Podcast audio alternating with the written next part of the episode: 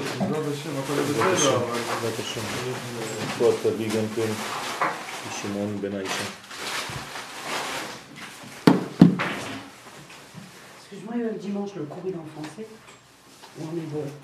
On n'a rien, rien pris comme décision encore, en hébreu pour l'instant. Non, mais je ne sais pas comment elle l'a annoncé. Mais... Je ne sais pas. Oui. Regarde ce que tu veux, moi ça m'est égal. On en fait, hein, ouais.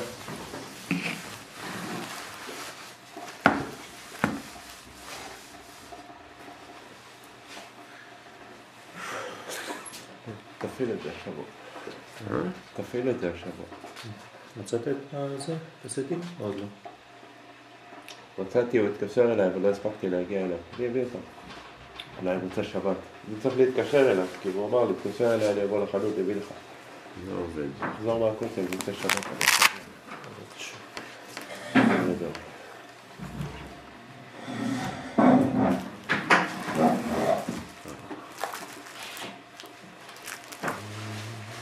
זה אותם עמודים, כנראה. כן. זה כריכה שונה, אבל זה כנראה אותם עמודים. אתם זוכרים באיזה תיקון אנחנו? עשירה. עוד סיימנו את זה.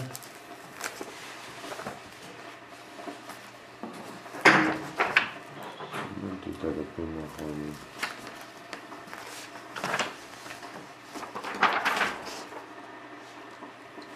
זה נראה לי שזה טוב זה. שזה זה טוב, כן.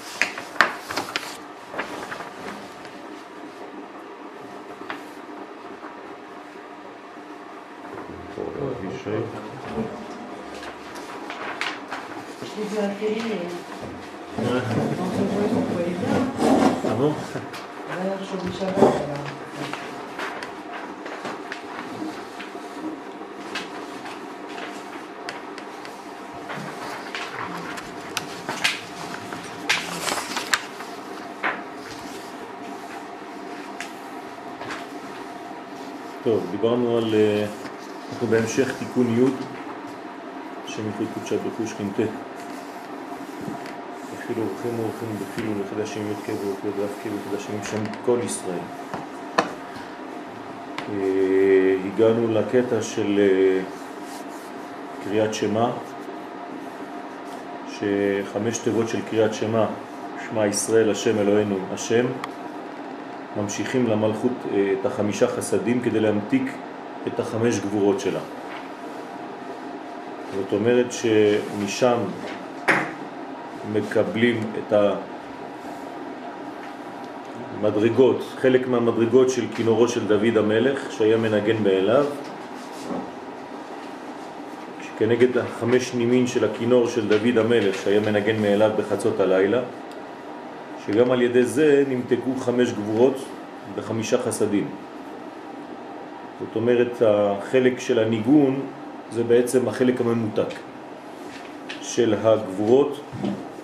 כידוע גם כן הצלילים הם סוד הגבורה, כי הדיוק בצליל אה, מחייב מידת הגבורה, מידת הדין.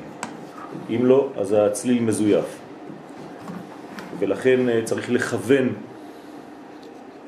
בצלילים, צריך לכוון בקולות, צריך לכוון באותה, באותו ניגון של דוד המלך שהיה בעצם יוצא מהמדרגה של אחד בקריאת שמע. זאת אומרת, רק ברגע שמגיעים למילה אחד בשמה ישראל השם אלוהינו השם, זה חמש גבורות מותקות על ידי חמישה חסדים, אז מגיעים למילה אחד, לכתבת אחד, ואז בעצם הקול של הניגון של הכינור עולה בחצות הלילה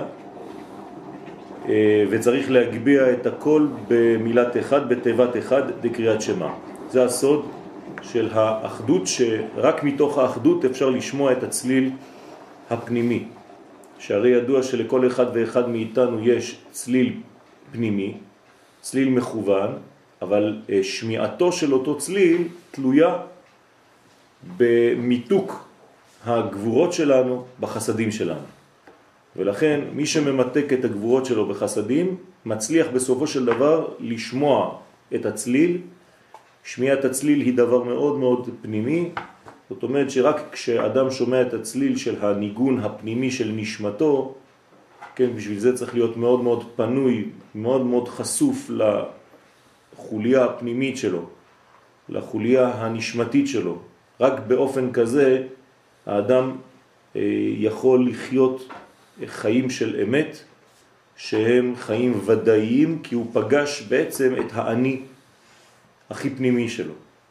זה, זה הניגון. הניגון הזה הוא בעצם הסוד של הזהות הכי מקורית של האדם, והיא יכולה להתגלות רק על ידי התיבה הזאת שנקראת אחד, לא רק כשאומרים אותה, אלא כשחיים אותה וחווים אותה בחוויה אמיתית. הוא מפרש עוד, אנחנו למעלה, את, יס, את סוד הכיסא ואומר, ודע חי בין חוליין וקישרין. זהו הסוד שיש חי בחינות ביחד החוליות עם הקשרים. אנחנו מדברים כאן על הציצית, אז יש לנו בעצם גם עם החוליות וגם עם הקשרים, בעצם שמונה עשרה חוליות, כי יש חמישה קשרים וי"ג חוליות. אז חמש ועוד שלוש עשרה יוצא לנו בעצם חי, שמונה עשרה. שמונה עשרה חוליות בסך הכל. לכל סתר, לכל צד מארבע כנפות התלית, אם אני לוקח בעצם את כולם, שמונה עשרה כפול ארבע, סלקין עין ב', יוצא לנו שבעים ושתיים. כלומר, ארבע פעמים חי, ביחד יוצא לנו שם אב, שם של החסדים, שם של המיתוק, שם של החסד. ודא יהו, וזה סוד מה שכתוב, והוכן בחסד כיסא. כלומר, דהיינו חסד מספרו עין ב' שבעים ושתיים, רוצה לומר שעל ידי שבעים ושתיים חוליות וקשרים של ארבע כנפות התלית, מתקנים את המלכות להיות כיסא לזעיר אנפין. כן, אז בעצם המלכות הופכת להיות כלי קיבול לזעיר אנפין, וזה עובד דרך ה-שבעים ושתיים, שבע כפול שמונה עשרה. כי כל מן דהתעטף בעיטופה דמצווה, כל מי שמתעטף בתלית מצויצת, כאילו עתקין קרסיה לקודשה בריחו. זאת אומרת, ההתעטפות בציצית זה בעצם הכנת כיסא לגילוי של קודשה בריחו. אדם שמתעטף בציצית בעצם הוא מתעטף במדרגה הזאת שנחשב לו כאילו הוא תיקן את המלכות, שהוא שם עדני, להיות כיסא לקדוש ברוך הוא, שהוא זעיר אנפין, שהוא שם הוויה. אז האדם שמתעטף בציצית מוכן, מוכשר לקבל את האורות, כי הוא בונה לעצמו מנגנון של ספירת המלכות, והיא הופכת ספירת המלכות להיות קורסה, קורסאיה של שם הוויה. כלומר, גילוי זה כיסא, כיסא זה אה, לשון גילוי, שבעצם ההוויה מתיישבת על אותה מלכות, על אותה מדרגה שנקראת מלכות, וזה נקרא ייחוד. בסוד הייחוד, ואינון י' כ' ו' כ' ושם עדני משולבים אחד בתוך השני. אז ברגע שרואים את השם הזה, שם הוויה ושם עדני, מתחילים בשם הוויה ובפנים, כן, יש לנו את שם עדני, כלומר עוד י' של שם הוויה ועוד א' דשם עדני, עוד ה' דשם הוויה ועוד ד' דשם עדני, עוד ו' דשם הוויה, נ' דשם עדני, ה' דשם הוויה וי' דשם עדני. מתחילים ביוד, מסיימים ביוד, ובאמצע יש לנו עוד את השש אותיות של השילוב. התיקון הזה, סוד השילוב הזה של שני השמות, כשהם מתייחדים כאחד, זה בעצם סוד הייחוד. ואמר, כי אלו שני שמות הם בחיות הקודש, אשר לכל חד ארבע ענפין וארבע גטפין. כלומר, זה כמו חיות הקודש, שלכל אחת מאותן חיות יש בעצם ארבעה פנים, כן? כנגד ארבע אותיות שם הוויה, וארבע כנפיים כנגד ארבע אותיות שם אדני. אז הפנים כמובן רמז לפנימיות, והכנפיים רמז לאפשרות לגלות ולהתרומם ולהיות באיזון. וכל אות כלולה מכולן, סלקין סמך ד', הרי שמונה פעמים שמונה עולה שישים וארבע. זאת אומרת, ברגע שיש לנו שמונה אותיות כאן, ארבע דשם הוויה, ארבע דשם אדני, ואם כל אחת כלולה מכל השמונה, אז יוצא לי שמונה כפול שמונה. זאת אומרת שיש לי בסך הכל שישים וארבע אותיות, ותמניה, עטוון, סלקין עין בית, ועוד שמונה אותיות של המקור, ארבע של שם הוויה וארבע של שם אדני, יוצא לי שבעים ושתיים עוד פעם. זאת אומרת שאני חוזר לשם חסד, לא חשוב איך אני לוקח את הסיפור, תמיד אני חוזר למדרגה של החסדים. כשהחסדים, צריך להבין את הבסיס של החסדים, זה הגילוי של החוכמה. חוכמה שאינה מלובשת בחסדים, חס ושלום, היא חוכמה מסוכנת, שהאורות שלה הם בעצם ממעלה למטה, בלי אפשרות לקבל. ברגע שהחוכמה מתלבשת בחסדים, אז המעבר נעשה בצורה נכונה, ואפשר לקבל את האור בצורה נכונה. כן?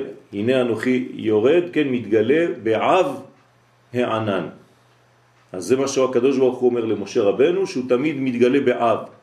אז בפשט אב זה ענן, אבל אנחנו מבינים שהקדוש ברוך הוא חייב במרכאות להתלבש, כן? זה נקרא אב, אב מלשון אביות, כדי להתגלות בעולמנו שהוא אב. בסדר? אז עולם שהוא אב, עולם חסד ייבנה, עולם אב ייבנה. זה אותו דבר. זאת אומרת שכשהקדוש ברוך הוא מופיע בעולמנו, הוא מופיע בהסתר, הוא מופיע בלבוש. הלבוש הוא שם אדני, והתוכן הוא שם הוויה, ושניהם ביחד, שמונה אותיות, כל אחת כלולה מאש... מאותן אותיות, משמונה, שמונה כפול שמונה, שישים וארבע, פלוס המקור של שם הוויה, שישים ושמונה, פלוס המקור של שם אדני, שבעים ושתיים. ואם תמנה עמהם את שמונה אותיות של השילוב, עולים עין ב', שהם נעשים כיסא של החסד אל המלכות. אז זה סוד הכיסא. זאת אומרת, סוד הגילוי. כיסא זה להתיישב, כיסא זה להתגלות, כיסא זה להופיע, כן? זה תיקון לכיסוי, כן? הכיסא הוא בעצם הגילוי של המלכות. מה? נכון, כיסא מלכותו. וזה ה... מה זה בעצם כיסא הכבוד? הכבוד, מה... הכיסא של המלכות. כלומר, המלכות היא כבוד. זאת אומרת, מה הבניין שלה? אם למלכות אין כיסא, היא לא יכולה לגלות את כבודה, את כבודו בעצם. כיסא זה בעצם ביטוי לגילוי. לגילוי. כלומר, אדם שמתיישב, אדם מיושב, זה אדם שיכול לגלות דברים. אדם שאינו מיושב בדעתו, אפילו במילים העבריות הפשוטות, לא יכול לגלות שום דבר. אז התנאי לגילוי זה כיסא. ברגע שיש כיסא, יש גילוי. הבניין של הכיסא הוא בניין מאוד מאוד פנימי, ואנחנו מדברים לפעמים על כס ולפעמים על כיסא. וכשהכס אינו כיסא, לפעמים אומרים כס מלכות, נכון? אבל זה לא, זה לא טוב, זה לא מספיק. ולכן אין השם שלב ואין הכיסא שלם. צריך שהכיסא יהיה שלם. הרגע כשאין הכיסא שלם הוא רק כס. כי יד על כסיה, מלחמה לשם בעמלק מדור דור. זאת אומרת שאין גילוי חז ושלום לתוכן בתוצאה, וזה בגלל כוחו של עמלק שבא ומפריע ומחבל באותה אחדות. כלומר, מה חסר בכס מכיסא? א', זאת אומרת האחדות המקורית, בגלל שאין ייחוד. זאת אומרת שהמלאק מונע ייחוד, ולכן הכיסא אינו שלם, הופך להיות כס. ואת זה אנחנו צריכים להשלים, כן, בשם י' כו' שבא ומתחבר, מתייחד עם שם אדני. כמובן שהביטוי הזה, הזיווג הזה בין שם הוויה לבין אדני, יכול להופיע גם בצורה אחרת, בין שם הוויה לשם אלוהים. בסדר? צריך להבין שהשמות של הכיסויים משתנים, אבל שם הוויה לא משתנה. זאת אומרת, הכל זה שם הוויה, ומדי פעם מוסיפים לשם הוויה שם אחר שהוא בעצם לבוש אחר. אז השם צבאות, השם אלוהים, השם אדני. בסדר? זאת אומרת שלפי הלבוש הזה, שם הוויה יופיע בצורה מחודשת, אבל תמיד זה אותו אחד. כן. בן אדם שבתקופה של גילוי. כן. זה אומר שהוא בייחוד? אי אפשר לגלות שמץ של דבר אם לא קדם לזה ייחוד. זאת אומרת שהייחוד הוא בעצם הגורם להתגלות, כי אי אפשר לגלות אם אתה לא עובר דרך הנוקבה של אותה מדרגה. אז ברגע שאנחנו מדברים, ברגע שאנחנו מופיעים דבר במציאות שלנו, לא חשוב באיזו מגמה, באיזה תחום אנחנו מדברים, תמיד אנחנו מדברים על השם שכבר עבר את התהליך הזה של הגילוי והגיע לשם אדנות. מעצם העובדה שאני מדבר עכשיו, כן? זה אומר שהעברתי את התוכן אל המלכות שהיא בחינת הדיבור, כלומר הבאתי את המנגנון מהמוח והלבשתי אותה במילים, בחיתוך אותיות, זה כבר המלכות, ולכן זה יוצא. אי אפשר לגלות שום דבר אם זה לא עובר דרך המלכות. לכן אומרים מלכות פה, תורה שבעל פה. ומי שלא הגיע למדרגה הזאת לא יכול לבטא שום דבר. זאת אומרת, חסרה לו אישה, חסרה לו מלכות, חסר לו הבניין הנוקבי כדי לגלות את בניין הזכר. זאת הסיבה שבתהילים, לדוגמה, שכתוב פעמיים שם השם, פעמיים שם הוויה, אנחנו קוראים אותו פעם אחת שם הוויה, פעם אחת שם הוויה. תמיד, תמיד. זאת אומרת, הוא חייב תמיד להיות עם לבוש. תמיד בא עם לבוש. לכן כשרואים צלם, אז רואים מלא מלא שמות הוויה, אבל אחרי זה רואים מתחת כל מיני שמות, נכון? או שם אקיה, שלא ציטטתי מקודם, אז אותו דבר. זה שהוויה אקיה, הוויה אלוהים, הוויה אדני, הוויה צבאות וכו'. זאת אומרת, תמיד יש לבוש אחר להוויה. אבל ההוויה מופיעה בכל קומה. כל קומה היא הוויה בעצם, אבל הלבוש שלה זה מה שישנה את ההופעה. אני אותו יואל, אבל כל יום אני מתלבש בלבוש אחר, אז ההופעה שלי שונה, אבל אני אותו אחד. אז מה חשוב, האני או ההופעה? שניהם. כי לפי ההופעה, כן, אפשר לקבל. זאת אומרת, אני אומר את זה במילים של חינוך. אתה יכול להגיד את אותם דברים, אבל תלוי איך אתה אומר את זה. אז יש אנשים אומרים, אני לא אכפת לי, אני אומר את האמת שלי. אז זה נכון, תגיד את האמת, אבל אתה יכול להלביש את זה בצורה שתתקבל, כי בסופו של דבר מה אתה רוצה? שהדבר יתקבל על ידי השני. זה יכול להיות האישה, הילדים, אני, הוא, היא, לא חשוב. אבל אם אתה לא יודע להלביש את זה בלבוש שמתאים לכל, אלמנט שאתה רוצה להגיע אליו, אז אתה לא תגיע בסופו של דבר. אז פספסת את הלבוש. בגלל הצורה לא גילית את התוכן. ולכן הצורה לא פחות חשובה. ולכן הקדוש ברוך הוא מופיע בעולמנו במלא צורות שונות, לפי מדרגת הדור. לפי הזמן, לפי העבודה שלנו, לפי הכלים שלנו, כן? שבעצם אנחנו מכשירים את השמות של הכלים. בסדר? אז צריך להתאים את הדיבור, צריך להתאים את הגילוי אל המקבלים. כן. וכל החיבור שלנו, של שמריה, וכל ליבוש זה כיסא וזה אור. נכון. זה האור וזה הכיסא, נכון.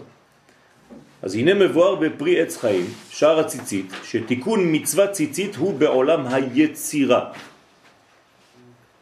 כלומר, ציצית זה עולם היצירה, זה התיקון שלה. מה זה עולם היצירה? עולם היצר. כלומר, בעולם היצירה יש הרבה יצירתיות. זה הסוד של עולם היצירה, צריך להיות יצירתי. זאת אומרת שנותנים לך שם אפשרות למדרגה יצירתית, זה לא יבש, ששם נמצאים חיות הקודש. בעולם היצירה זה העולם של חיות הקודש. וזה שאמר במאמר הבא שהציצית, כן, הם כנגד הפנים והכנפיים של חיות הקודש. זאת אומרת, בציצית יש גם פנים וגם כנפיים. זאת אומרת, פנים וחוץ. תוכן וגילוי. סליחה, מלאכים בריאה? בעולם הבריאה מלאכים? יש בכל מקום, בדרך כלל המלאכים הם ביצירה. מה זה אומר, אני יותר במקום יותר גבוה מחיות? לא, באותו מקום יש, יש כמה מדרגות, עוד לא למדנו את העניין האלה. חיות הקודש זה המדרגה הכי נמוכה בעצם. כן. לאט לאט, כן, יש חיות הקודש, יש אופנים,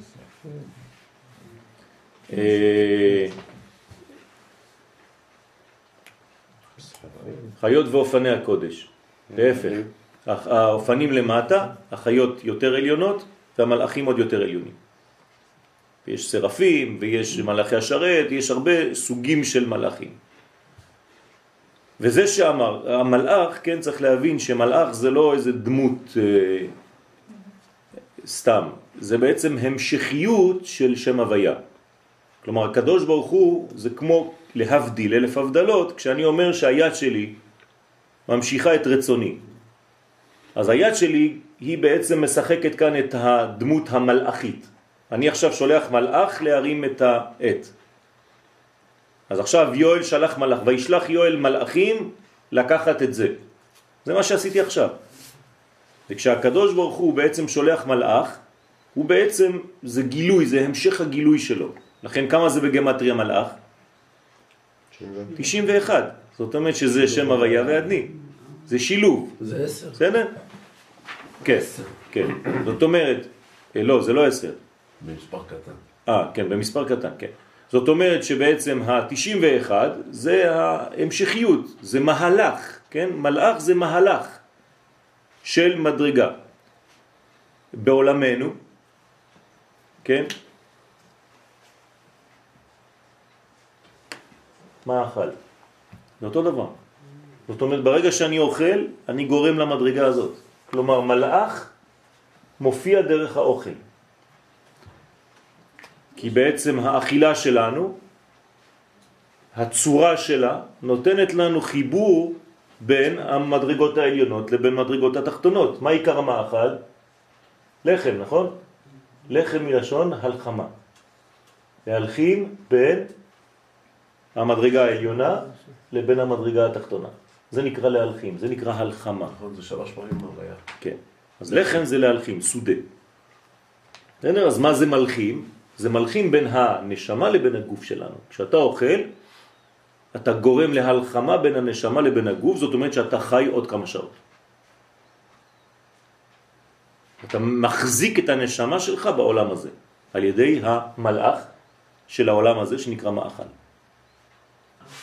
למה הצדיקים לא אוכלים הרבה? כי מספיק להם בכמות קטנה, זה לא כמותי, זה איכותי. כי הם יודעים לכוון בהלחמה. כלומר, זה כמו בהלחמה בברזל. יש אדם שלא יודע להלחים, אז הוא שם קילו וחצי של חומר מסביב. וזה לא יתחבר. זה לא יתחבר, כי בפנים זה לא מחובר. ויש אדם שמבין, צריך לנקות קודם כל את שני החלקים. כן, ואז הוא מלחים רק סימן כזה קטן, אפילו לא רואים את זה, וזה חזק. אז זה אותו דבר בחיים. יש אבל מצב שאומרים שהאדם יוצא מלאך על ידי מצווה, אני חושבת... כן, כן, זה אותו דבר. זה אותו דבר, זה אותו רעיון. כן. וזה שאמר, וחנפי מצווה, אולפין רזה, הציציות שבארבע כנפות התלית מלמדים לנו סוד. כלומר, זה מספר סיפור. צריך להסתכל על הציציות, והציציות מדברות עם האדם. יש דיאלוג בין הציצית לביני. מה הן מספרות לי? כן, אפשר לכתוב ספר לילדים. הציצית סיפרה לי. כן. דעינון שמונה חוטין לכל סתר. קודם כל, יש שמונה חוטים שיש בכל קצה. ציצה וציצה. אוקיי? לכל צד מארבע כנפות התלית. כלומר, ציציות ברבים וציצה ביחיד. אז בכל ציצה וציצה יש לי בעצם שמונה חוטים. לקבל ארבע אנפין וארבע גטפים דכל חיה. אז מה אני מקבל מכל צד? גם את הפנים וגם את הכנפיים של כל מלאך. אז לכן זה שמונה. שמונה, ארבע מצד הפנים, ארבע מצד הכנפיים, הגילוי. לכן תמיד אנחנו חוזרים על המספר שמונה בכל צד. שזה בעצם ארבעה חוטים בלבד, נכון? אין לנו שמונה חוטים בציצית. אבל בגלל שאני מקפל אותם לשניים, זה הופך להיות שמונה חוטים, אבל בעצם יש רק ארבעה. ארבעה שהופכים להיות שמונה, וזה הסוד בעצם. אין שם אחר חוץ משם הוויה. אבל שם הוויה כשהוא ארוך, אחד, שתיים, שלוש, ארבע. אני קושר פה. יש לי בעצם שמונה חוטים. זאת אומרת, זה תמיד שם הוויה, רק הוא מתגלה דרך שם אחר. זה מה שקורה בציצית. ולכן, הם כנגד ארבע פנים וארבע כנפיים של כל חיה. שביחד הם שמונה בחינות. והם כנגד שמונה אותיות, שם הוויה ושם אדנות בשילוב. אז שם אדני בעצם הוא גילוי, אבל בסופו של דבר... מה קיים באמת? שם הוויה. כן? אז ביום ההוא, כשנגיע למדרגה שאפשר לגלות שהכל בעצם שם הוויה, אז יהיה השם אחד ושמו אחד. מה זה יהיה השם אחד ושמו אחד? שגם השם שאנחנו אומרים יהיה כמו מה שאנחנו כותבים ורואים. היום אנחנו כותבים ורואים משהו ואנחנו אומרים משהו אחר. זאת אומרת שיש מה יש? אין השלמה. איך אומרים? יש פער, כן? דקלאז' בין המקור לבין התוצאה. אז זה לא נורמלי. ילד קטן, בריא, כשהוא בפעם הראשונה קורא בחומש, הוא רוצה להגיד את השם. יהו. אז אבא אומר לו, שט, למה שט? למה מה קרה? אני קורא את האמת, והוא צודק. אבל הגמרא אומרת לנו שהעולם שלנו עדיין לא שלם, ולכן אנחנו לא יכולים לבטא את השם המקורי. אז כדי שהשם המקורי יופיע ידידותי לסביבה, אז עוטפים אותו, כן, עם שם ליווי, שהוא שם של לבוש, מלבישים אותו, הוא בא בעיבוי, הוא בא בעב, ואז אפשר לקבל אותו בחסדים. בלי להיסרף. אתה הסבר כזה לילד קטן. מה? אומרים, למה אפשר לתת הסבר כזה לילד קטן? אפשר להסביר. כמו שאני אמרתי עכשיו, אפשר להסביר לילד קטן. מה זאת אומרת? שיש דברים שהם לא כל כך נגלים לנו, ואז אנחנו עוטפים אותם? כן. או שאני עכשיו מספר לך סיפור, ילדי היקר, אבל אתה מבין שדרך הסיפור שלי אני רוצה להתכוון על משהו אחר. אין ספק. והילד מבין את זה. נכון. כשאתה תופס ילד קטן ואתה אומר לו, אתה יודע, פעם אחת אני אספר לך סיפור, היה ילד שהתנהג לא כל כך יפה, הוא מבין שזה הוא. הוא כבר חכם, הילד ברוך השם הוא כבר היום, יש לנו ילדים חכמים. אבל אבא שלו אהב אותו מאוד, אז הוא מתחיל לחייך, כאילו, הוא יודע שזה הוא, כן? אתה טמבל, הוא חכם. וזה צריך להבין. אמן. והם כנגד שמונה אותיות של שם הוויה ועדני בשילוב. ובחושבן זער דחנוך, במספר קטן שבעולם היצירה, כן, ששם שולט חנוך, שהוא מלאך מתת. אז תשימו לב, מספר קטן, האריזל לא היה אוהב להתעסק במספר קטן. למה? כי בעצם זה היה מוריד אותו לעולמות לקומה קטנה. ולכן מי שמתעסק יותר מדי במספרים קטנים, מספר קטן זה למשל אם הגעתי ל-מאה ושלוש, אז מאה ושלוש זה ארבע. מחברת. צמצום. צמצום של הכל. אז אומר האריזל, אם אתה מתרגל לעשות ככה, אתה תראה קטן בחיים, תיזהר. ככה היא אומר האריזל. ופה אנחנו מתחילים להבין למה. כי המספר קטן נמצא בעולם היצירה, ששם מקומו של המלאך מתת. מה זה המלאך מתת? מתנה. לא. לא, לא, עם תת, שני תתים. זה בעצם שם שנקרא, מותר להגיד את השם הזה, מטה-טרון. מה זה מטה-טרון? דרך אגב זה לא בעברית, זה בלטינית, כלומר ביוונית. מה זה מטה-טרון? מה זה טרון בשפה הזאת? יצירה. לא, לא. טרון זה כיסא, זה גילוי. ומה זה מטה? מעל. מטה טרון, מעל הכיסא. בסדר? כמו מטאפיזיקה. מטה היסטוריה. כן? לא מטה בתח. ממתת. למעלה מ. ולכן מטה טרון זה למעלה מן הכיסא. אז לכן זה הקומה של המלאך הזה, שנקרא חנוך בשפה האנושית. במקום העליון הוא נקרא המלאך מתת, ושם הוא נמצא בעולם היצירה. ואדם שמתייחס יותר מדי למספרים קטנים, הוא נמצא בקומה הזאת ולא מצליח לעלות לקומות העליונות יותר, שזה עולם הבריאה ועולם האצילות. ולכן הוא נשאר בעולם היצירה, וזה לא כל כך טוב. לכן הוא מתלמד, הוא מתחנך לקטנות, ואנחנו רוצים להתחנך לגדלות. לכן, שם נמצאות החיות, חיות הקודש, ושם חושבים הכל במספר קטן. הנה. אז איפה חושבים במספר קטן? כשאתה רק בעולם היצירה. אז יהיו שדי, כן? מילת אז, מספרה שמונה, אותו דבר, כמו שדי במספר קטן. כמה זה שדי במספר קטן? שלוש מאות ארבע עשרה, נכון? כמה זה ביחד? גם כן שמונה. עכשיו, מה זה המספר הזה? זה מספר של צמצום, שאמר לעולמו, די, שדי, שסטופ. זה נקרא שדי. למה אנחנו שמים את זה במזוזה, את השם הזה? להבדיל. לומר די לכל הקליפות שרוצות להיכנס לבית. אז אנחנו אומרים להם עד כאן. כן, אבל מתי זה שלוש מאות עשרה זה שדי? נכון. מתי אתה עושה אותו קטן, הוא כבר אינסוף. הוא כבר שמונה, זה עוד פעם, זה לא אינסוף. שמונה זה מדרגה מ... כן, אבל ברגע שאת... מאיפה הוא הגיע השמונה הזה? הוא צמצום של זה, אז היא קטנת אותו. ולכן זה נקרא מספר קטן. בסדר? ולכן צריך להיזהר מאוד, כן? לא להתעסק יותר מדי במספר קטן. והוא כולל את כל החיות, רומז על, על מלאך מתת שמספרו כמו מספר שדי, והוא כולל את כל החיות, ועליו רומז אז ישיר בכל אתר. פירוש, בכל מקום שנזכרת מילת אז, בשירה, כן, רומזת על המלאך הזה מתת שמספרו שמו שדי, מספר שמו שדי, שהוא במספר קטן שמונה כמספר אז.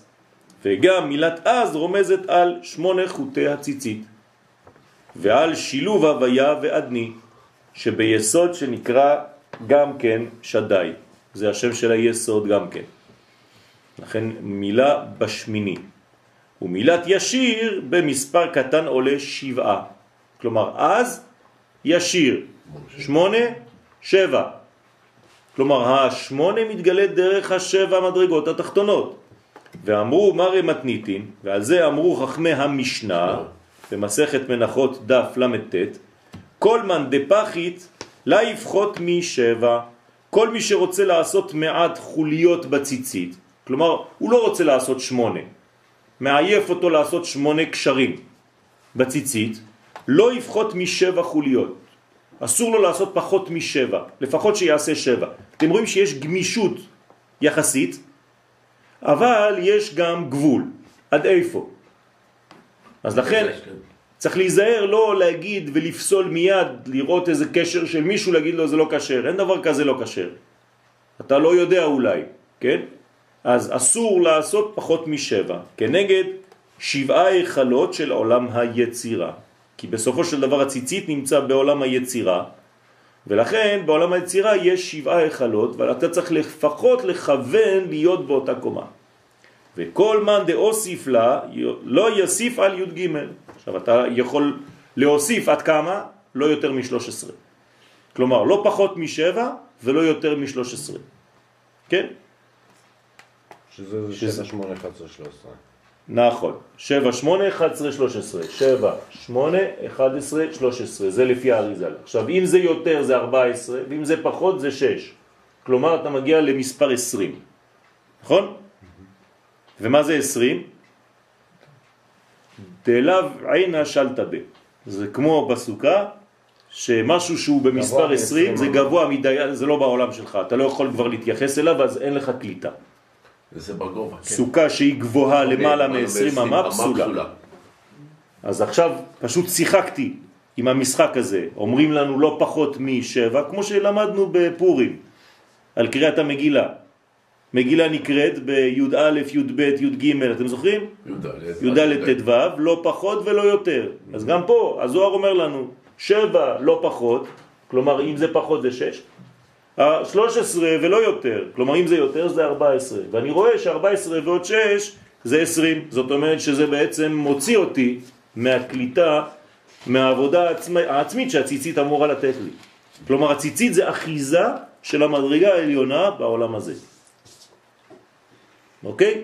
כלומר כשאני מתעטב בציצית, אני בעצם מגלה, זה כאילו בניתי על עצמי מסך, שעליו אפשר להקרין את הסרט האלוהי. באמת פתחתי סקרין שעליו אני יכול להפיץ את הגילוי, ולכן לא מוסיפים ה-שלוש עשרה, וכל הרוצה להוסיף לעשות הרבה חוליות, כי הוא אוהב את זה, כן? לא יוסיף על י' ג', כנגד י' ג' בחינות שיש בשבעה עליות העולמות, יש בעצם חוליות, כן, בעליות, בבחינות של העולמות, העולמות יש עליות, ויש בעצם בין כל קומה לקומה עלייה אחת. אז בשבע החלות, כן, כמה חוליות יש? כן, אחד, שתיים, שלוש, ארבע, חמש, שש, שבע. אז יש לי אחת מפה ואחת מפה.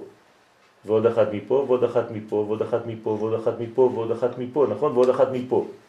אחת, שתיים, שלוש, ארבע, חמש, שש, שבע, שמונה, תשע, עשר, אחת עשרה, שתים עשרה, שלוש עשרה. ואחרי זה זה מעל השבע, זה כבר. זאת אומרת, יש לי שלוש עשרה חוליות שמאפשרות לי לקשר בין העולמות. בסדר? בעולם היצירה. כי הגר של עולם העשייה עולה לעולם היצירה. ואז אלו הגר נוספות על עשר ספירות דיצירה, ויש שם י' ג' בחינות. אז פה רק תזכורת קטנה, שהקומה מתחת ליצירה זה עולם העשייה, אבל הג' ראשונות של עשייה, הן מלבישות בעצם על השלוש מדרגות, כן, של התחתונות של יצירה. ככה זה בכל עולם ועולם, נכון? שהמדרגות התחתונות, שלוש מדרגות תחתונות, הן כבר מחפפות על, מתחפפות עם, עם הזה, חופפות, שוחחות אחת על השנייה. ואמר עוד, ועינון שבע לקבל שבע ימי בראשית, ואלו השבעה החלות של עולם היצירה, או של הציציות, הם כנגד שבעת ימי בראשית, שהם סוד שבע ספירות, חסד גבורה תפארת, נצח הוד יסוד מלכות. זאת אומרת, מעולם שלנו זה רק חסד, עד מלכות. זה העולם של הבריאה.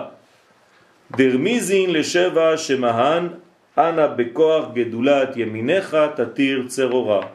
זאת אומרת, אנא בכוח גדולת ימיניך תתיר צרורה, שזה שש, רומזים לשבעה שמות של אנא בכוח שהם סוד שם ממבט. כמה שמות יש לנו כאלה? שבע. שבע. ש... נכון? יש לנו שש כפול שבע קומות. זה ארבעים ושתיים. ואנא בכוח גדולת ימיניך, קבל רינת עמך, נא גיבור. בסדר, יש לי שבע כאלה. אז שבע כפול שש, ארבעים ושתיים. זאת אומרת, מה זה ארבעים ושתיים? זה בעצם כל האפשרויות שנמצאות בעולם שלנו. כי העולם שלנו, כמה כיוונים יש לו? שישה. שישה כיוונים לעולמנו, ועולמנו הוא עולם של טבע.